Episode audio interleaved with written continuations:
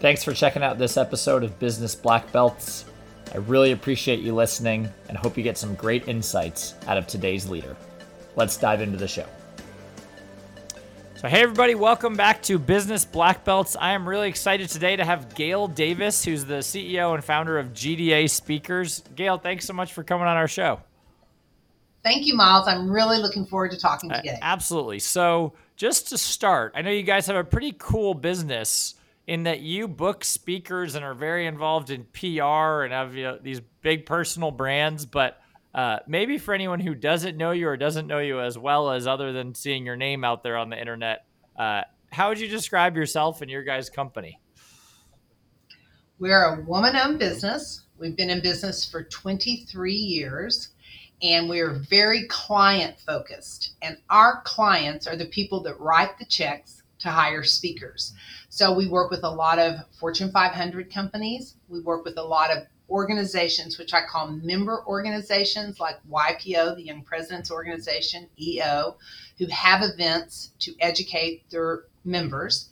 And then we work with a lot of nonprofits who hire speakers almost like um, a marquee draw to sell tickets to their events. Very cool. And and how did you get into that? I'm always fascinated by the inception of uh, yeah, like how a business starts. Like how did you get good at booking speakers? It's absolutely my favorite story. So I'm so glad you asked. Um, I had, believe it or not, a 20 year corporate career before I started GDA Speakers. And I did a variety of things for a company called EDS. The last 10 years, I managed their corporate incentive events department.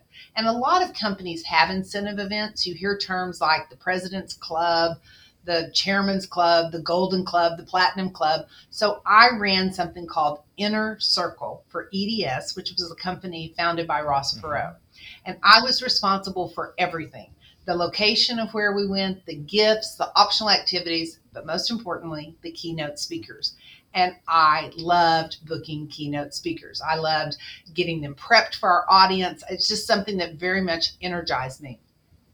Well, back in 1994, the chairman of the company at the end of an event looked at me and said, Who are we having as our keynote speaker next year? And I like that story because I think it really speaks to the fact that at a very high level on very large companies, there's a keen interest in who's going to be brought in to speak to the audience. So um, that prompted me to ask him a question, which is, well, why are you asking? What are you thinking? What's going on in your head? And he made a comment that he would like us to bring in someone that was new and different, someone that everyone would want to hear but no one had heard, and someone who is global in their appeal. So, completely unrelated, on a Friday night when I went to pick up the pizza and went into the video store, which had VHS videos, I don't even know if you know what those mm-hmm. are, and they were lined up on the wall alphabetically.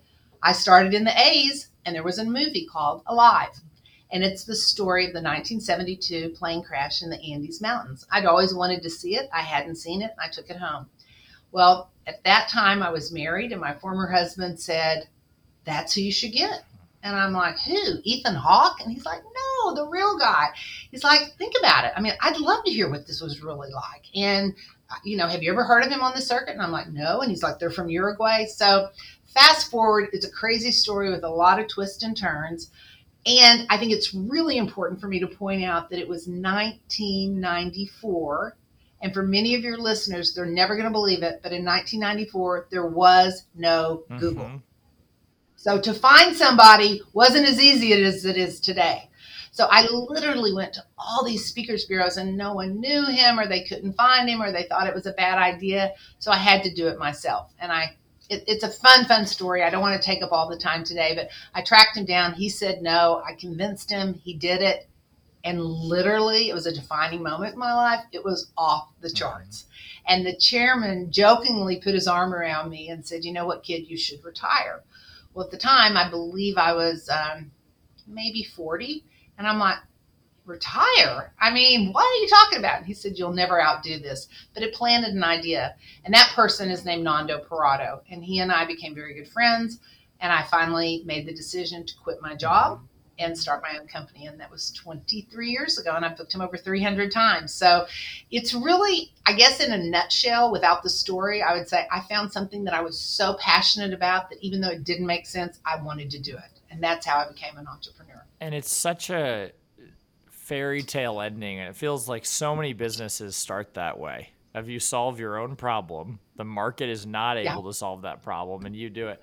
Now, I'm curious, you've probably booked some pretty incredible people after doing this for a couple decades. So, are there any others that are, you'd want to share, like that are most notable? Oh, yeah.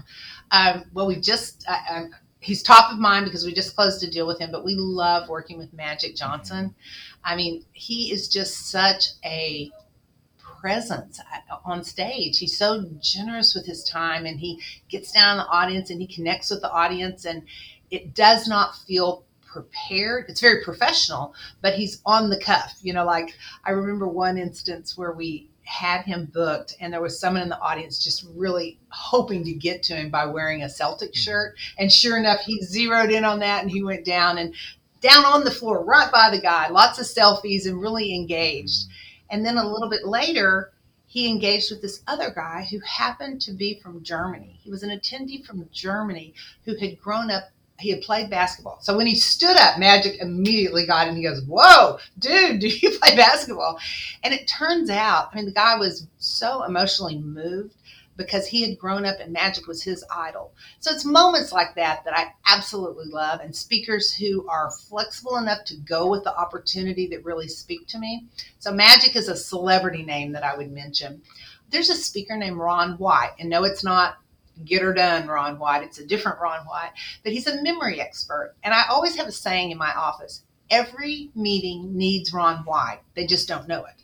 And what I mean by that is Ron can provide so much interaction and excitement with the group. He can memorize 200 people's names and call them without any prompt. He can do a 30 digit number frontwards and backwards. And he teaches people listening skill, uh, memory skills. I'm sorry, not listening, memory. Um, I'll throw in one more Liz Murray. Liz has my heart. She has the most unbelievable story. There was a lifetime movie called Homeless to Harvard, and then she wrote her own New York Times best-selling book, Breaking Dawn. And Liz Liz's story about growing up in the projects and being homeless and eventually getting a full ride to Harvard, yes, and eventually getting her doctorate from Columbia, but she just understands humanity. And when she speaks about her story of overcoming adversities, that's one angle. But what she's able to bring forward that we can all take away and be better humans is very inspiring to me. And it sounds like a fun part of your job is you just meet so many of these incredible people uh, and get to see. People talk to me about retiring, and I'm like, why would anybody stop doing this? This is fun, you know. Now, what's the hardest part of running a speaker bureau? Is it is it finding the clients? Is it finding the speakers? Is it like what what would you say is the part that's less glamorous? Question yeah. that's evolved over the years, mm-hmm. right? So obviously, when I was starting, I had one guy from Uruguay that didn't want to speak more than six times. So in the early days, I was building both my roster of speakers, if you will, or my database of speakers, and then I was also building clients. Um, on the client side, we one of our core values is to deliver the ultimate client experience, and so one of I, I would say the hardest part there is when we can't get the client the answer that they want. And it's taken me a while in recent years to understand that's okay. We still bring value there. So sometimes the client will like, but I want them to say yes to this, but they're not going to say yes to it. So really level setting expectations and really some of these more challenging situations occur when people spend more money and it's funny, you know, we'll start with a client and maybe their budget's 25,000 and oh, it just goes so smooth. And over the years, they work up to 40 and it's still going smooth. And then one year they're like, we can bring in a celebrity. You know, we've got a big budget this year. And all of a sudden, it's the most challenging thing they've ever done because those situations are more complex. And so for me, the hardest part is disappointing a client but then I have to remind myself it's our job to educate the client so that they're not disappointed. Mm-hmm. And then on the speaker side, I've been blessed over the two decades. We have a great reputation and we have a lot of speakers. And now it's it's more about honing the list because we can't be all things to all people, meaning we can't be all things to all speakers. So we've taken all the speakers over the years and we've sort of triaged them. And we try to put our focus on our high priority speakers, who are the speakers that we have a long standing history with, we have a booking relationship with, we've got positive feedback. And if we could be successful only working with those, honestly, that's what I would do. But then it's about trying to understand who the radar speakers are. Who are the new people that are up and coming that we might be losing business to that we need to be focused on? Mm-hmm. And then sadly, it's just giving ourselves permission to not pay a lot of attention to the remainder because we cannot be 100% on top of 5,000 speakers. It's just impossible. We have to focus in on a certain area. Now, do you so when you book a speaker, are they uh, in some cases they would be exclusively represented by you, and in other cases, like a Magic Johnson, they might be represented by multiple people, or how does that work? hundred percent. You're you're right on. And quite frankly, when I started my company 23 years ago, the roster model or the exclusive model was going very well for a number of people. So I thought to myself, that's not the direction I'm going to go. At EDS, um, we were a software services company, and one of our marketing ploys was we're vendor independent. So that meant, hey, we don't care if you have HP computers, Dell computers, Macs, IBM, we're going to bring you the best software solution. So I borrowed that idea and did my own thing with GDA, which is to say, let's find the clients. Let's develop a real partnership with the client and we're vendor independent, i.e., speaker independent. We don't care if we go direct or if we co broker. So, from that standpoint, it's a lot like real estate, you know, and my goal is that I'm your agent. And even if you're driving down the street and I'm not with you and it's Sunday afternoon and you see somebody else's sign in the yard, I want you to call me up and say, Oh my gosh, Gail, I was driving down Euclid and I saw this amazing house. Can we go see it? That's what I want to be. So that's that's how GDA operates. And and it's pretty amazing uh, how much that goes such a long way. Is a lot of people think about. Uh, I came from EMC, which is similar to EDS, a large tech company. Yes, I know that yeah. company very well. Yeah, and it's interesting because everyone thinks that to succeed in business, you have to have some humongous advantage technically, like EDS or EMC had. What you forget is it's actually in either those cases or in the case of our business, it really is client service because the I'll have to talk to you when we finish. One of the speakers that we do represent or manage, uh, her brother was big in the sales team there, so we'll have to talk. We'll have to chat about that. But I think I didn't close the loop on one thing on managing people exclusively. We really that's not our thing. We manage Nando exclusively, obviously, and we have a handful of speakers that we manage um, but really, what we try to do is develop the long-term client relationship. Now, what you, I, I guess I'm curious too. What are you still trying to accomplish? So, like you said, why would you retire? You're having so much success. Like I think anyone who hears this, who's in my generation, I'm 29. So who fears out of college, they'd think I would love to be Gail. Like I know there's so many you know females trying to start businesses that would look up to you. So what are you still trying to accomplish after all these years? Like as it shifts from maybe a monetary goal to a legacy goal where's your head at on that? You know that is exactly where my head is is the legacy. And um, i've had to not i've had to i have shifted my thinking over the years. Um, initially i was super super conservative with paying people and hiring people. So I tended to hire a lot of recent college grads. And I would teach them about business and I would train them. Well, you know, you younger people don't necessarily start a job and stay with it forever. So then I was like their best first job and then they were going to everybody else. And that used to really bother me. And I I even probably had a moment of thinking, is it me? Until I really understood, no, that's just life, Gail. And so I made a big shift that like I'm like this mentor it's not that I wouldn't hire guys. I, I do, I would, but I've had the opportunity to be what I would say is really a significant mentor in a lot of young women's lives. And so I feel really good about that, especially when they come back to me 10 years later, 12 years later, and say, Gail, I still remember the day you and they share the story. So now what I'm trying to do is um, really focus with my existing team and provide opportunities so they want to stay. I'm letting go of so many things that I held closely previously and just opening it up and showing them. And this morning in a sales meeting, you know, I did kind of business one on one, income, expenses, you know, cost of goods, you know, gross profit margin, expenses, and really instead of coming to the sales team and saying, hey, you're behind, you need to do more, showing them and helping them understand that without them delivering or performing on their sales goals, like the company can't move forward with the other plans that we want to do. And so that's really what what's energizing me right now is developing and growing new leaders. So for many years everybody reported to me and you know that really probably wasn't the best idea to be totally honest with you. And now I'm growing, you know, an operations manager and growing a sales director, and that's really rewarding. So I would say that's where my focus is mm-hmm. now. And then I kind of want to write a book about all my experiences, but I got to really get some white space on the calendar to pull that yeah. off. Well, well, I think it would be a really cool story. Um, and and you're absolutely right. Even for me, five years into being an entrepreneur, I've noticed that how you treat people is the thing you're going to be most proud of, but no one's you're not going to get as many thank yous as lives you actually touch.